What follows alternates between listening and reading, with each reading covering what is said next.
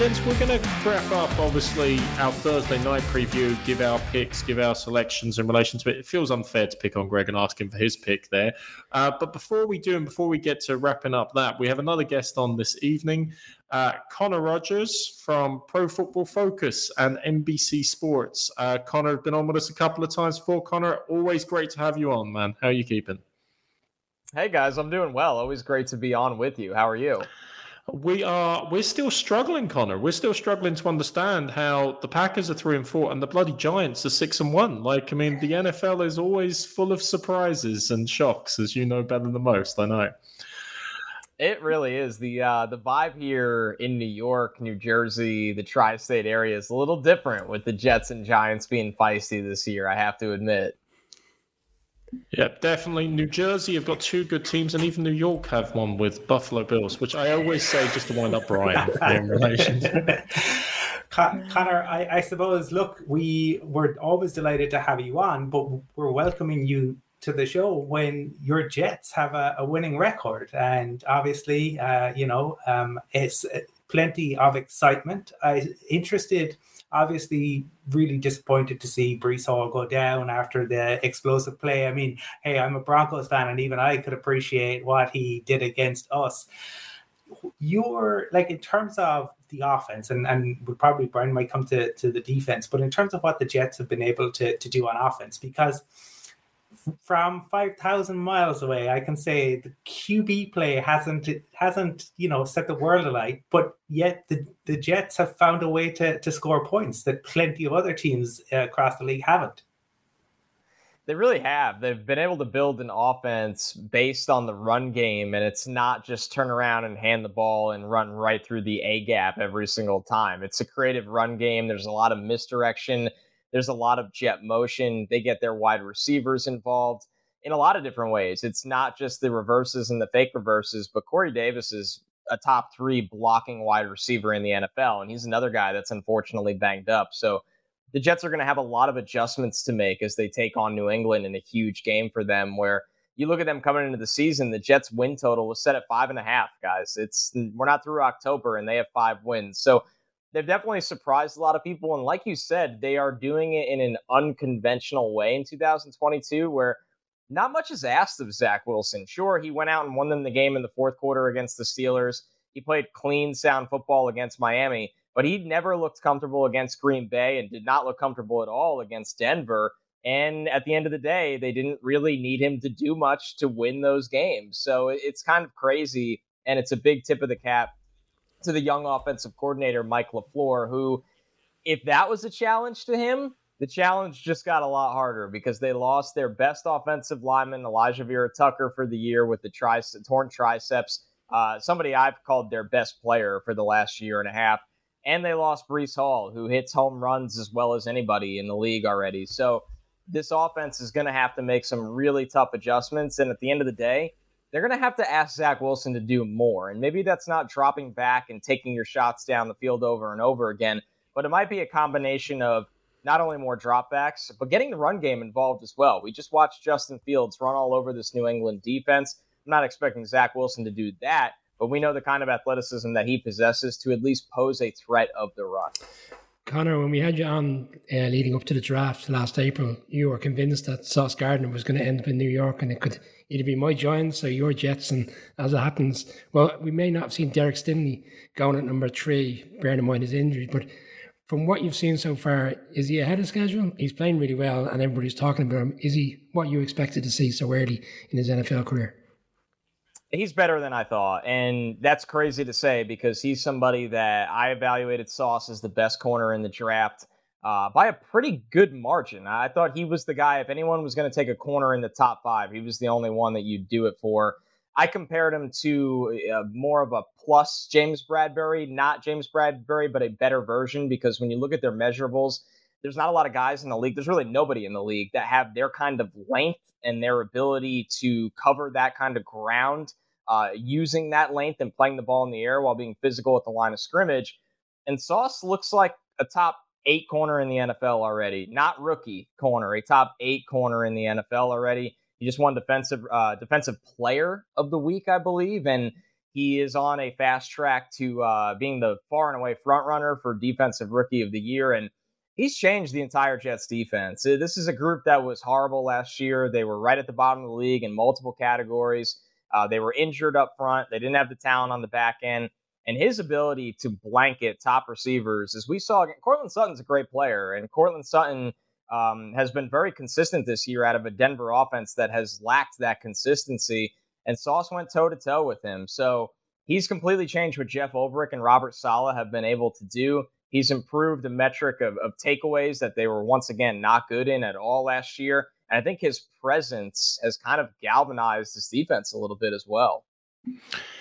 Connor, we're going to try a new philosophy on the show that we only talk about teams if they've got at least three wins. Uh, it might make talking about the like Wembley it. game a bit difficult, uh, but um, it does mean philosophically we should be able to talk about the better teams in the league more. And it would be, it's incumbent upon me to raise with you that the rich tonight just got richer with the Eagles being announced, obviously, with their trade for Robert Quinn, which we kicked off the show just briefly touching about. But you know, not only does the deal seem like a bit of a steal, considering the Bears are going to pick up the salary, but in terms of the impact Quinn can have in what's already a pretty damn good Philly defense, to say the least. I mean, what's your take on this trade, and how much more does it give Philly in terms of optionality in what's already a pretty good season?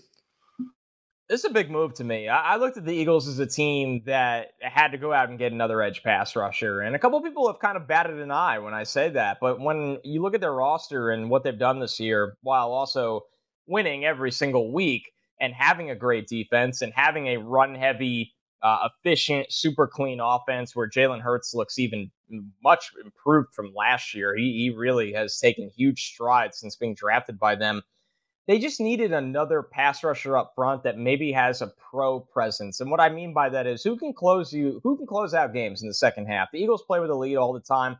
Who's the guy that can pin his ears back, rush wide, uh, bend off the edge, and make things happen? And I know Quinn, coming off the 18 and a half sacks last year, has not produced even close to that trajectory this year, but it's still there on tape. He's still a good player. I think the problem is for the most part, besides that pass rushers, all great pass rushers, tend to run hot and cold, is that Chicago doesn't play with the lead a lot and isn't in position to let him kind of pin his ears back and go. And that's not an excuse for him. I don't think he's been the same player we saw last year, but that doesn't mean he's not an effective one. And when you look at the Eagles, who, while on a snap count, Jordan Davis has been very effective as a rookie. They have Josh Sweat. They have an older Brandon Graham. They have a defensive line that's good, but they really needed that closer off the edge that can finish out games like that. So I like this deal a lot for them. It cost them a day three pick. Like you said about making the financial aspect work a bit, work it as well. And I think Quinn is going to get right back on track playing for a contender. Connor, maybe if we stay in the, the NFC North, but with the, the team that's at atop it, the, the Vikings, who have had moments in, in each game where they've been the Vikings, right? They've looked incredibly impressive, then they've looked wobbly. But this year under Kevin O'Connell, they have found ways to win that maybe under Zimmer they didn't. Now we saw them um, come to, to London, and afterwards it was interesting because Jefferson was at the podium and he talked and, and O'Connell talked. They talked a lot about leadership and the way and, and about him becoming a leader and about him not showing his emotions. And it was the same weekend where KJ Hamler had his moment in uh, the end zone at the end of that Broncos game. And I, am just thinking, for from your perspective, when you look at, at the Vikings and, and what they have been able to do, how how how sustainable is their their win total? They're they're impressive at the moment, but is is it is it more is it luck or or is it skill?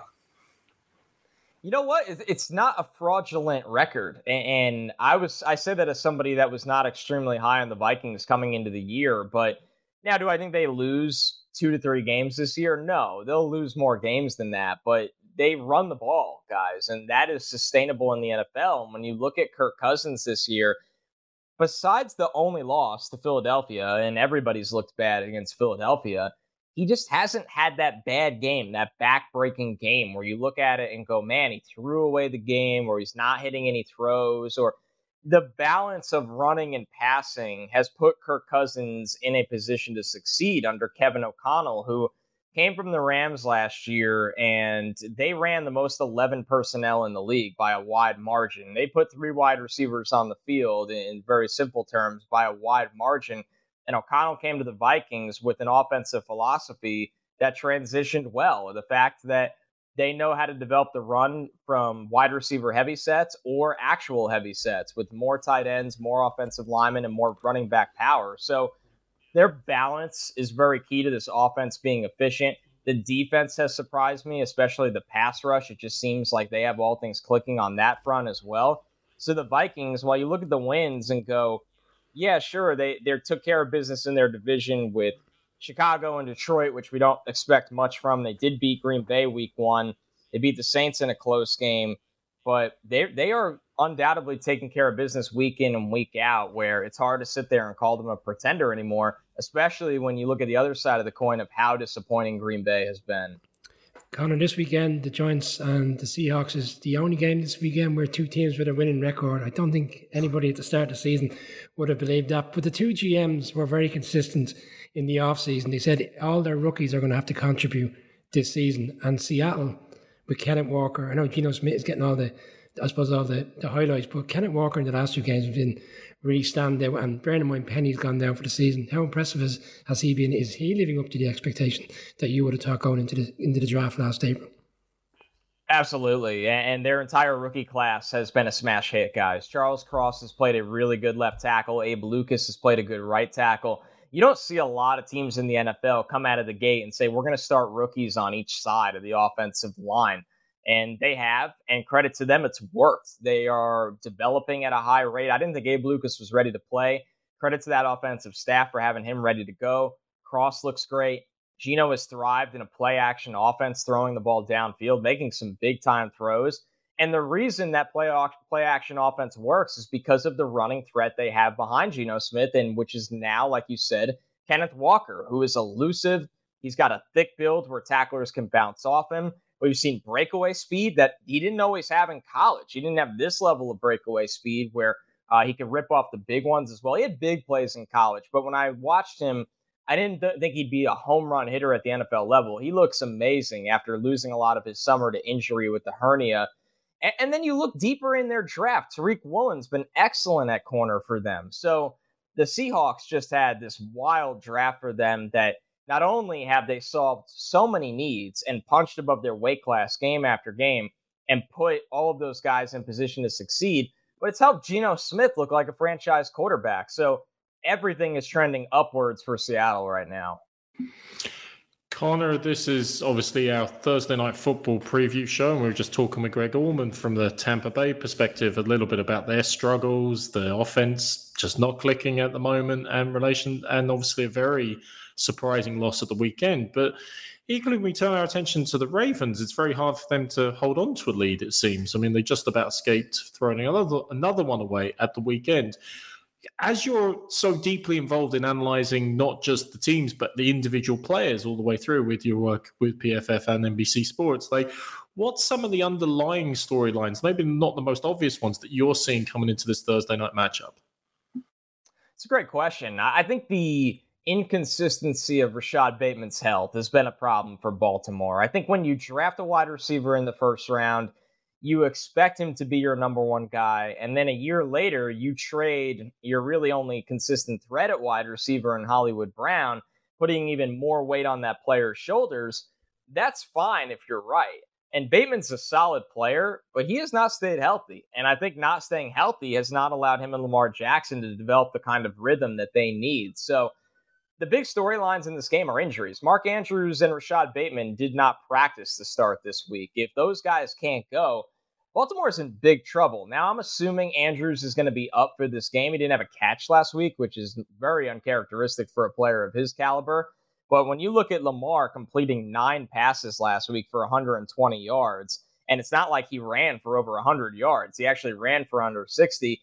I don't look at that and say, man, Lamar's got to get it going. Greg Roman has to get it going, but with what? What what is the uh, point of attack for this offense? And Tampa Bay has looked so bad recently that you look and go, maybe Lamar could just play backyard football in this one, and that'll be enough. That's how bad Tampa's looked. But an angry Tom Brady has to scare you. This feels like a win or go home game for Tampa Bay right now, which is insane to say before Halloween. So when I look at the Ravens and this game on Thursday Night Football, I'm looking at the injury reports and thinking, man, that can dictate a lot. And it's really hard to pick against the Bucks when their backs are entirely up against the walls. And this is the worst we've ever seen that. Connor, um, I suppose there was a lot of talk in the off season about the AFC West and about um, the strength of that division and about the Chargers. But um, let's ignore the bad and let's focus on the good, the, the Chiefs. Um, once again, the, the pretenders have fallen by the wayside, and Mahomes and Andy Reid, they lose Tyreek Hill, they just find new ways to, to do it. Like are we just so accustomed to Mahomes doing Mahomes type things that it we're just blasé? Because all the talk about the MVP this season, there's there's not a whole lot about Mahomes. It's it's about others, and it's not just because we have just become accustomed to, like it's third and seven. Ah, the Chiefs are going to get this.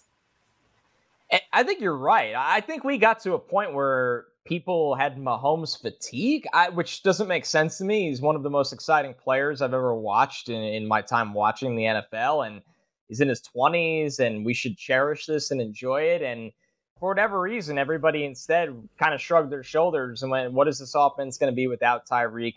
Are the Chiefs going to be contenders?"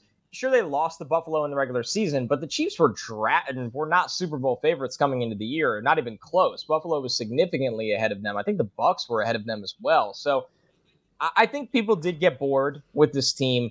I think they wanted to see can this be an offense that distributes the ball to a wide variety of targets? And when you look at the numbers, that the answer is is pretty clear that it's yes. I mean, Travis Kelce has over 550 receiving yards. Mar- um, uh, Marquez Valdes Scantling has 369 receiving yards. Juju Smith Schuster has almost 500 re- receiving yards. Mecole Hardman has over 200 receiving yards. Like, this is a an offense that is effective in a lot of different ways it can attack you. And they are proving once again that they don't need to develop this crazy run game to get going. I think you know, somebody like me looked at it like they invested all these resources in the offensive line. They let Tyreek Hill go. Are they going to start to gravitate to be a more balanced team and get Clyde Edwards Helaire going? Remember, they took him in the first round. So you know the belief in him was super high. They like Isaiah Pacheco. They love Jerick McKinnon, especially in the red area. I think this would be a team that might look to run the ball more, but at the end of the day, when you have Patrick Mahomes, don't overthink it. He's already got over 2,000 yards, 20 touchdowns to five interceptions. So obviously still making big plays with about nine yards per attempt. Uh, I, I, mean, what else do you need to see from the Chiefs? If they're going to be in a lot of big games, they're going to be in a lot of big games this year, and it's hard for me, despite them even losing to Buffalo, to pick against Mahomes in that moment. Connor, I have to ask you about my team's quarterback, Daniel Jones, because the last time you were on, you, I suppose you went against the pale. You said if an, if a good head coach comes in and proper offensive line, we will see the potential that this guy has. And a lot of people at this stage have given up on him essentially. But this season, we're seeing it's reflective of what you said at the time. As the season progresses and where they're at, and potentially the likelihood to win more games, taking themselves out of the draft picture potentially come April, will will we see a hometown discount in terms of a contract because they are going to be trying to sign another uh, player in Saquon Barkley?